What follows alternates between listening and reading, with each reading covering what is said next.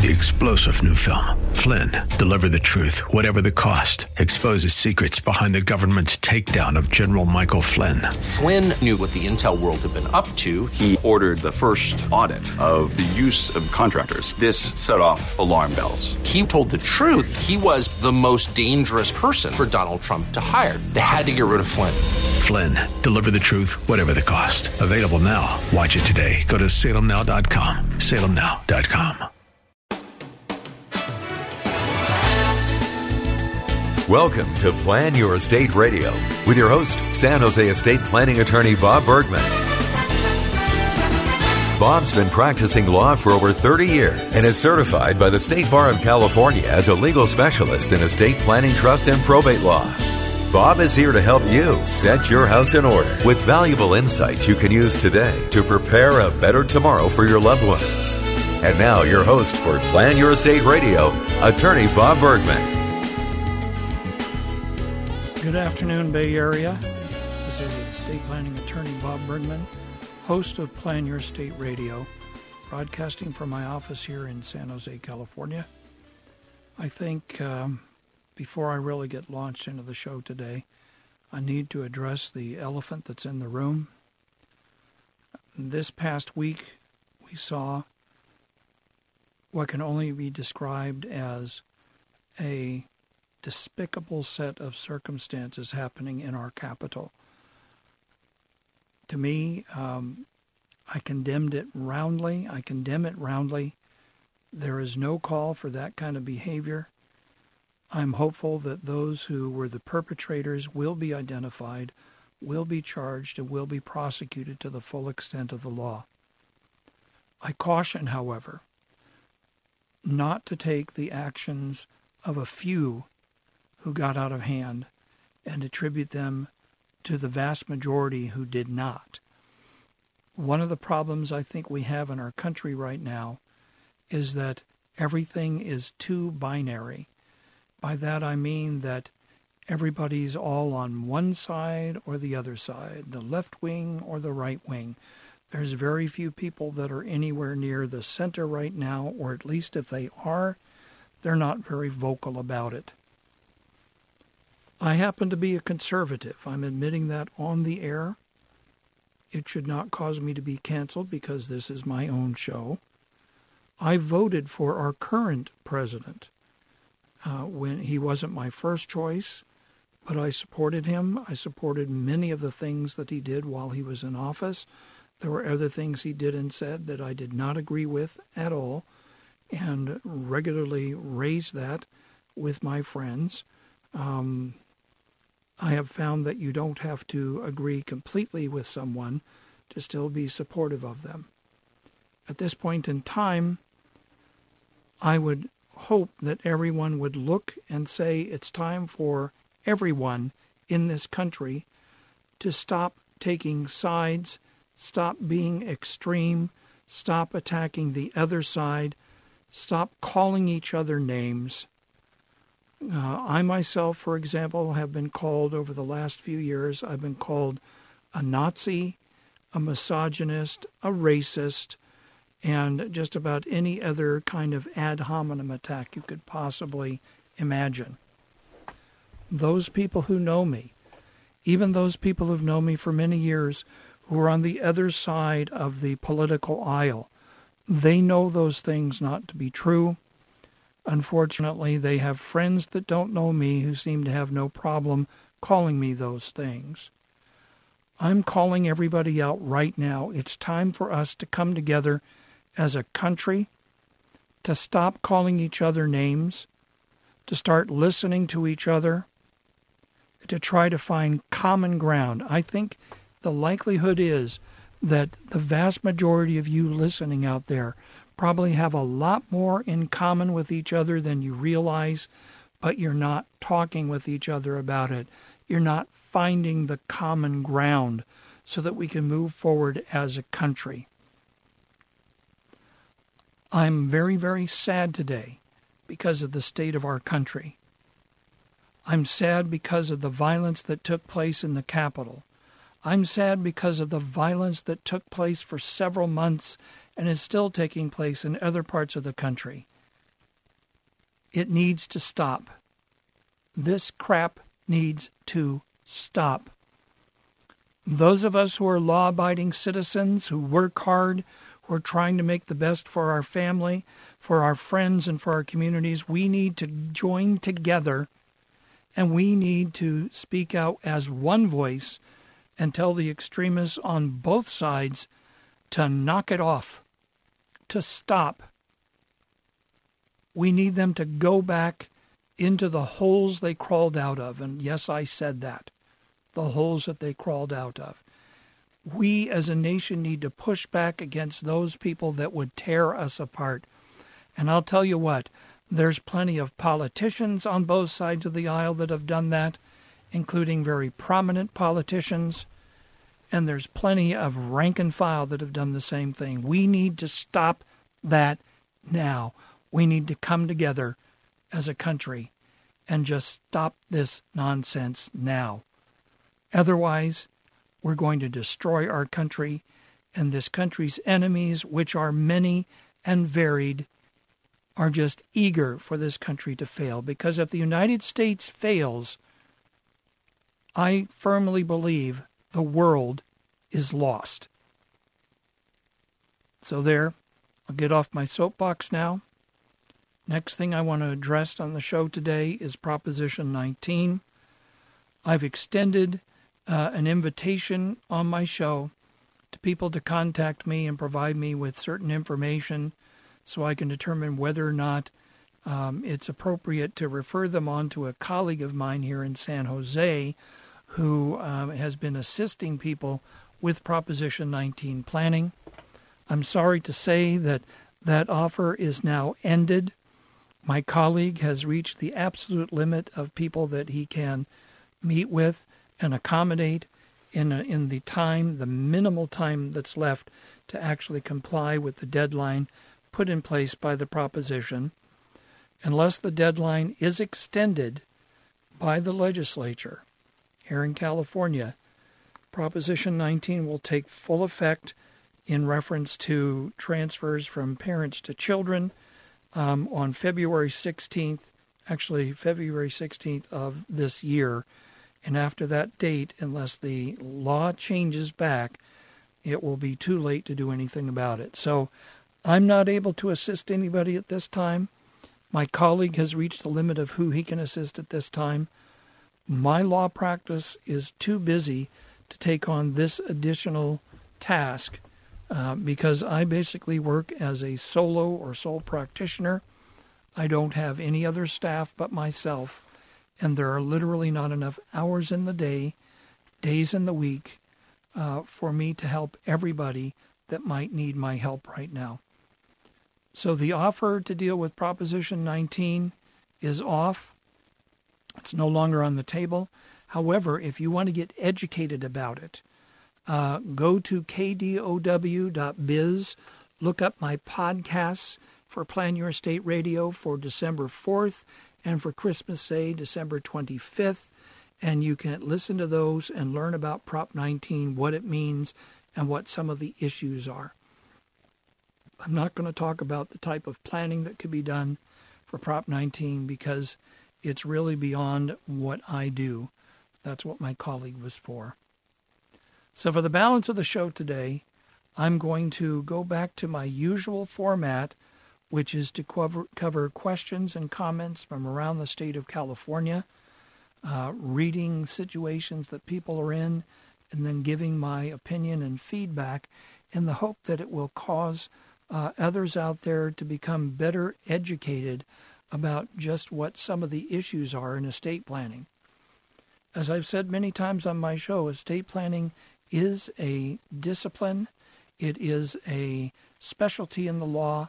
And because it's a specialty in the law, it's very, very important that people understand that it's not something that should be done lightly or casually. It's something where people need to take it seriously. Now, if I could get my music to come back in, I'm going to wrap up this segment. And I do want to encourage you to stay after the break. I'm going to cover more questions and comments from around the state of California. But until then, I'll see you on the other side of the break This is attorney Bob Bergman, host of Plan Your Estate Radio.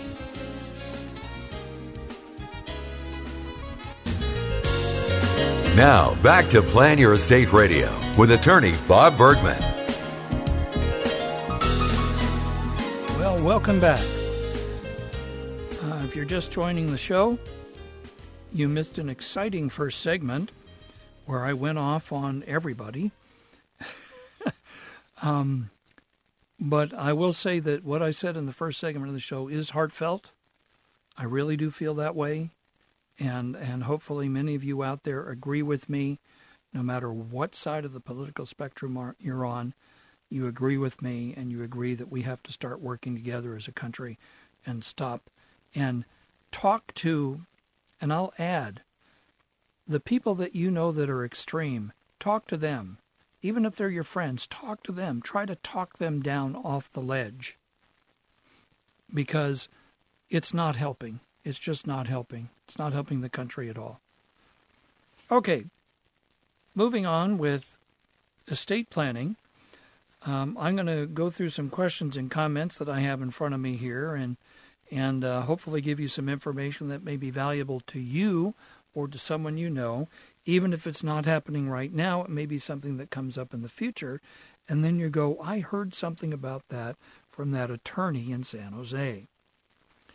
So here is someone asking that it says, I'm named the first successor of a trust.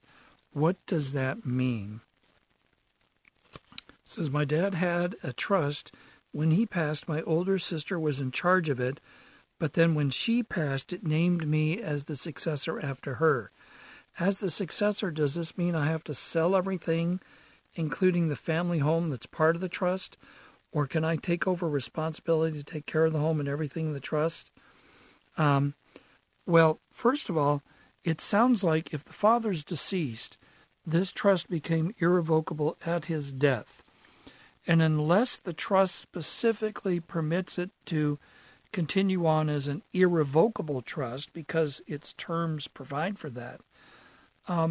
There's really no legal,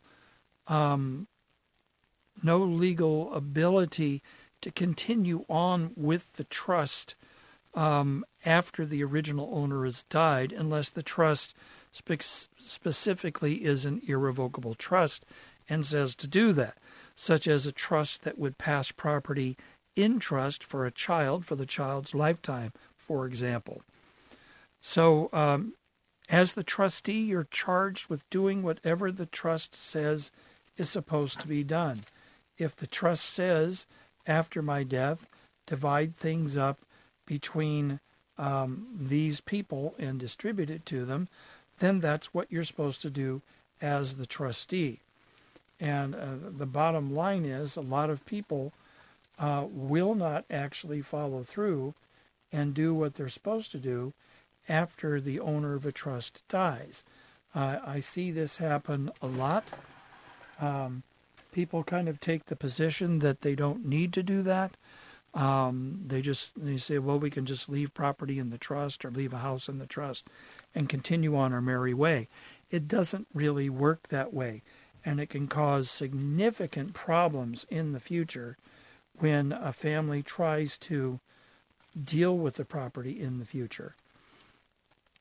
So I suggest that when people are taking over as a trustee, if they don't have legal representation, someone that they can consult with, that they really consider doing that. Now, I'm not really doing that anymore except for my existing clients, but there are many attorneys out there that can assist with administration of a trust after someone has passed away.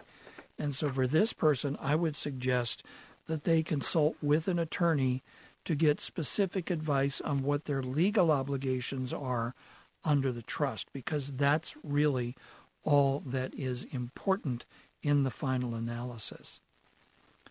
Okay.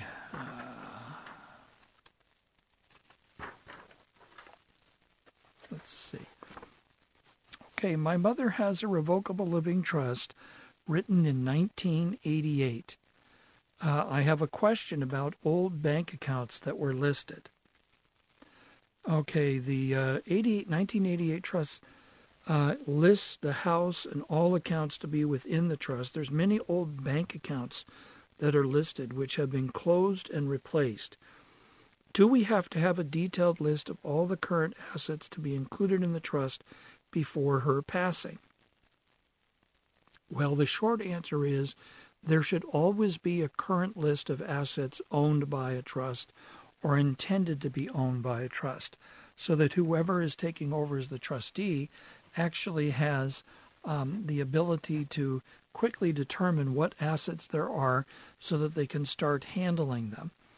But just listing assets in a schedule of assets of a trust is not sufficient to transfer the ownership of those assets into the trust ownership. A lot of people have the mistaken belief that if they just list something on a piece of paper and say, this bank account is in my trust, that it is automatically owned by the trust. That is not true.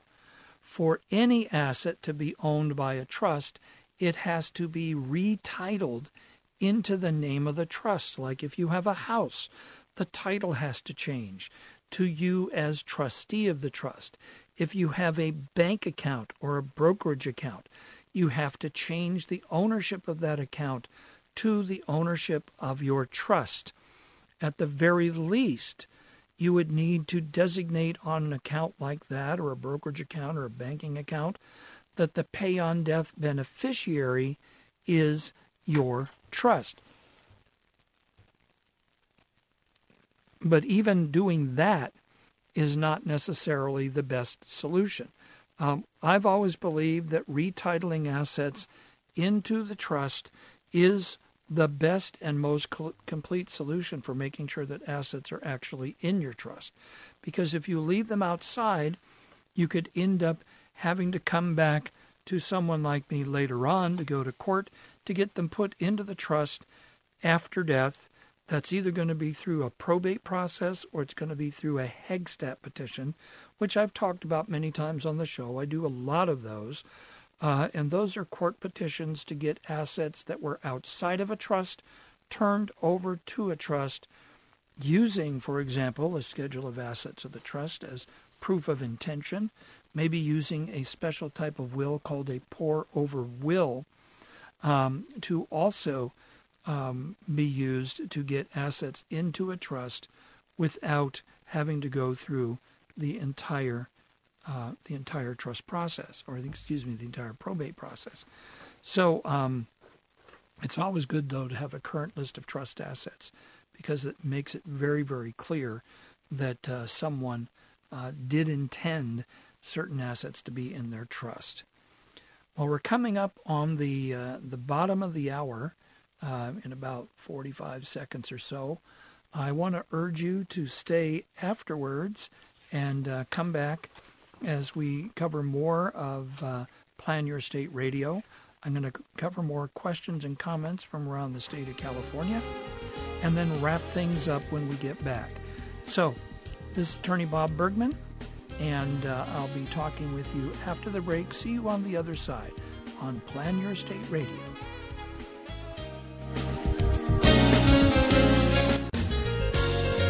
Now, back to Plan Your Estate Radio. Once again, your host, Estate Planning, Trust, and Probate Law Specialist, Attorney Bob Bergman. Hi, welcome back. Well, I'm going to continue with more questions and comments from around the state of California. And I'm going to finish out the show today with the same thing. Okay, here's a question out of Long Beach, California. And just give me a quick chance to peruse it here to make sure that I understand exactly what is being asked here. Okay, here we go. Okay, person says they have a notarized trust document and they wanted to determine whether or not actually interpret what does it mean. It says in the trust document, all of the trustor's estate and interest in real properties and improvements thereto at the time of the trustor's death shall be distributed to the trustor's children, Joe and Bill, equally to share alike as their sole and separate property. And the question is, does that mean that the property is to be divided in half between the two brothers? The answer is yes. Share alike is basically an older style of legal term that means share equally or in equal shares. So equally to share alike would be to share equally or in equal shares. So that means if there's two people, like the two brothers here, that means that they each get to share in the property. So they each get one half of the property or one half interest in the property, however it happens to play out. So here's another one. Can Medi-Cal take my house and sell it for payment if I'm in a nursing home and I pass away? Now, I'll start first by saying I do not do Medi-Cal planning. I'm not an elder law attorney. My colleague that has been assisting with Prop 19 planning is an elder law attorney, and it's a specialty of his. But I can tell you that in this case, the person said they have a living trust for their estate to go to a beneficiary. Wondering if I was ever put in a nursing home and I was permanently there and I pass away, is Medi-Cal allowed to get payments back through my house? Okay. Well, because of a change in the law that took place, I think it's 3 years ago now. I'd have to go back and look at my notes. But any property that is in a living trust is not subject to, and this is a residence, is not subject to recovery by the state of California for any money spent for you to a nursing home for Medi-Cal. If you qualify for Medi-Cal and you have a personal residence, under the current law, you can put it into a trust of any kind, including a revocable living trust, and have it not be available for recovery after your death, which means that the house can pass on to family or friends that you wish it to go to. This law was actually put into effect by the legislature primarily because there were many families where a child or children were living with a parent or maybe even multiple generations living in the same home, and it was essentially the family home. But the owner of the home ended up going into a nursing home and ran up a bill with Medi-Cal to pay for that nursing home. And even though they were eligible for Medi-Cal, even though owning a residence, because the residence did not count as an available asset to the person, after death, the state was handing a bill to the family for the nursing home costs, for the Medi-Cal payments, what I call the bar tab, and now demanding to be paid. And if the only thing there to be paid from was the family home, it would have to be sold to pay the government. And the result of that was regularly that families were losing the family home because they couldn't afford to pay the bill other than by paying the home.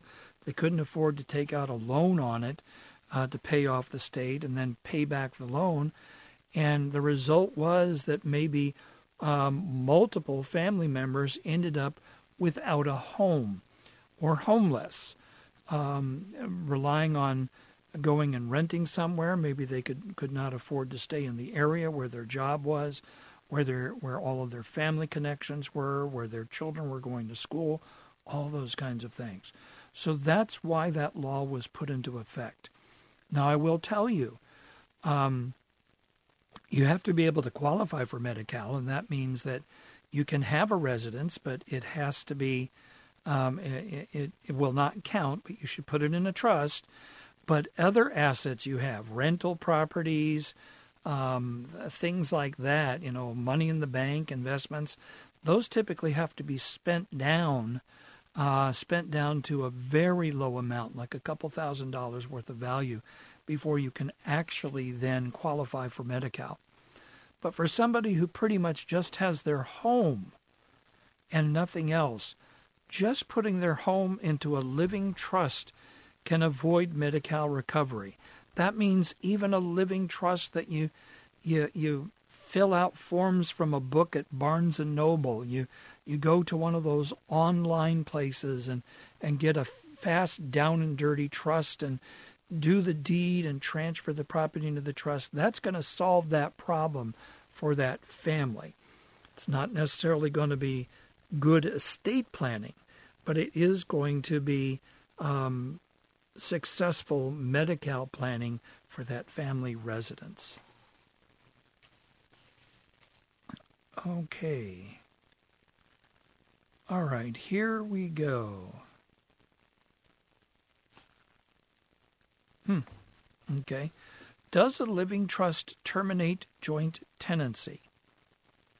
A, B, and C. It sounds like a a law school test or a bar test question. A, B, and C own a property as joint tenants. C transferred his interest to a living trust. Does the transfer terminate the whole joint tenancy, or are both A and B still joint tenants, and is it only C's share that becomes a tenancy in common? Well, let me start first. A tenancy in common is where two or more people together own property. It could be equal shares, it could be unequal shares, but they all own it in common, which means each person's individual share in that property is owned separately from and is handled separately from everybody else's share in that property. A joint tenancy property, however, has to have certain things in order to be effective as a joint tenancy. It has to be created all at the same time. The parties have to have equal interests. They have to have equal interest in the property. And when one joint tenant dies, their share goes to the other joint tenants by operation of law. And then if there's three, if the next joint tenant dies, then everything goes to the survivor of the three of them by operation of law. Here, though, we have what's called severing the joint tenancy, meaning that C, by transferring his share to a living trust, cut the joint tenancy. And basically, there is no joint tenancy anymore. That's my understanding of the law. And it means that A and B are not still joint tenants with each other. They are now all three tenants in common, with A and B being tenants in common with C's trust. So if someone plans on terminating a joint tenancy by transferring their interest, they really should talk with everybody. If they're doing it for estate planning purposes, everybody should be considering doing that for estate planning purposes, because you don't want to end up dying and having a real estate interest that's valued too much, have to go through the probate process. Living trusts are outstanding for avoiding the probate process, and it really is something that people should consider as part of their planning, because the bottom line is you do not want to go through the probate process here in California. It's the worst right now. This next question I'm looking at looks like a Prop 19 question. I'm not going to address Proposition 19 today. So I will go to the next question. Okay. My husband suddenly passed away. I'm his next of kin. I'm a resident of California, but not a citizen yet. I would ask the question, you're not a citizen. Are you a permanent resident, or are you here on a visa? But still, in reference to the question, is it possible for me to become the administrator of his low-value estate? This isn't about his estate that has value, but to obtain legal rights to certain documentation as to his medical records, state records, and original county certificates. Due to the HIPAA laws, which is the medical privacy laws, even being next of kin, I can't get any records without being administrator. I also need to get his original death certificates for the IRS and Social Security benefits. Is this possible for me to file, or is it only possible with an attorney? Well, say, first of all, it does sound like you do need to file a petition of some kind. If it's a low-value estate, well, we'll continue this after the break.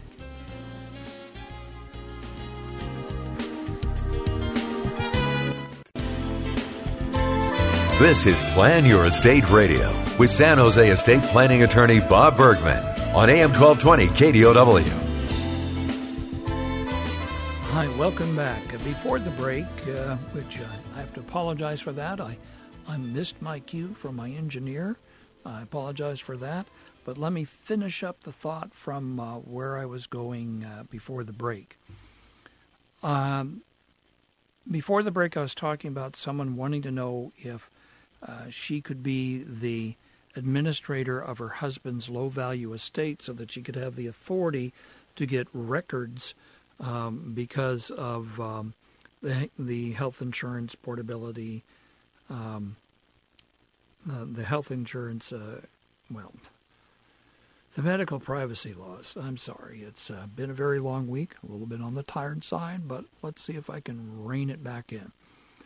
And she can go to court, she can file, she might be able to file a petition for letters of special administrator just for the sole purpose of getting access to the medical records and things that she needs without having a full-blown probate of her husband's estate. If his estate value is less than $166,250, which would be a low estate, probate is not really necessary, but that doesn't mean that you cannot go to the probate court and request assistance in order to get the ability to get other things done. So it's not something probably that can be done without the assistance of an attorney. It's something that would probably be done for likely for a fixed fee of some kind, rather than the statutory fees, because the statutory fees are quite low if it's a very small estate, and many attorneys would not be willing to take on a task like that. Okay, my mother died. Okay, my mom had advanced Alzheimer's. I quit working when my father died and moved in with my mom as her caregiver. Now my mom has died without a will, and I'm living in her home in which she still has a mortgage payment. What do I do now? Well, the first thing is there's no will, which means that if you are the sole heir, you're going to need to go through the probate process of the state of California in order to have that house turned over to you so that you now own it. I guess you could say the good news is the house is not subject to Proposition 19 because, according to this, mother already passed away back in December of 2020. But if it has a mortgage payment, the issue becomes, can you continue with the house with the mortgage? Can you take over and start paying the mortgage? Can you assume the mortgage? Are you in a position to refinance that mortgage? And this is a good time for that, by the way. Rates are about the lowest they've ever been that I think I've ever seen in my lifetime. But it starts with commencing a probate. And the sooner that's done, the sooner that you can actually do things like refinance the property. And a probate's probably going to take at least 9 months to a year. Obviously, if you're the only heir, nobody's going to try to kick you out of the house. But the lender might very well want to call the loan. But as a practical matter, if the mortgage interest rate on the loan is 2 or 3% higher than the current rates, they're not going to call the loan because they don't want to get paid off and then have to turn around and loan the money out at a lower interest rate. So it all starts, however, with doing a probate, and that's going to be the first thing that this person has to consider is actually starting the probate process, because without the probate process, you never really own the property and you can't really do anything with the property. If you wanted to sell the property, you would find out that you can't because it's still in your mother's name. Okay, here's something. Someone said, a family friend who I lived with as a child has asked to put me in their trust, but has asked for my birthday and Social Security number. They reside in California, and I'm just curious as if I should give them this information. That's a real hard question to answer because I would want to know why your friend needs your Social Security number for their estate plan. I could understand your name and your birthday and maybe your contact information so that it's clear that you are the person that's being referred to, since it sounds like you're not an actual relative. But Social Security number, I'd be very hesitant to provide that to anybody that didn't have an absolute need for it. I'm not sure that just being put into the trust as a beneficiary is sufficient need. Okay, we're down to one. Okay, so I'm going to wrap it up today. I'll be back next week for more Plan Your Estate Radio. Cue music. And I hope you have a good weekend. I hope things get calm here in the country, and we can actually go forward with our lives and not have things be as crazy as they have been to this point. So let's hoping we have a good 2021. This is Attorney Bob Bergman, host of Plan Your Estate Radio, and I'll talk with you again next week.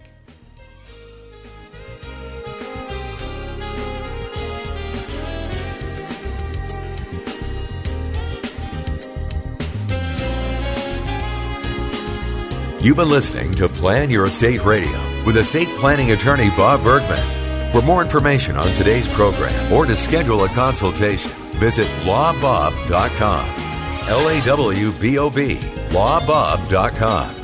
Or call his office in San Jose, 408-247-0444. That's 408-247-0444. And be sure to tune in next week for more Plan Your Estate Radio with attorney Bob Bergman. Opinions expressed in the preceding program do not necessarily represent the views of the ownership, staff, or management of this station and are for informational purposes only and should not be construed to be legal, financial, or tax advice. Seek appropriate legal advice regarding your particular situation. Attorney Bob Bergman does not offer any guarantees with regard to the outcome of your legal matter. Prior results in other cases do not guarantee a similar outcome in your case. All rights reserved.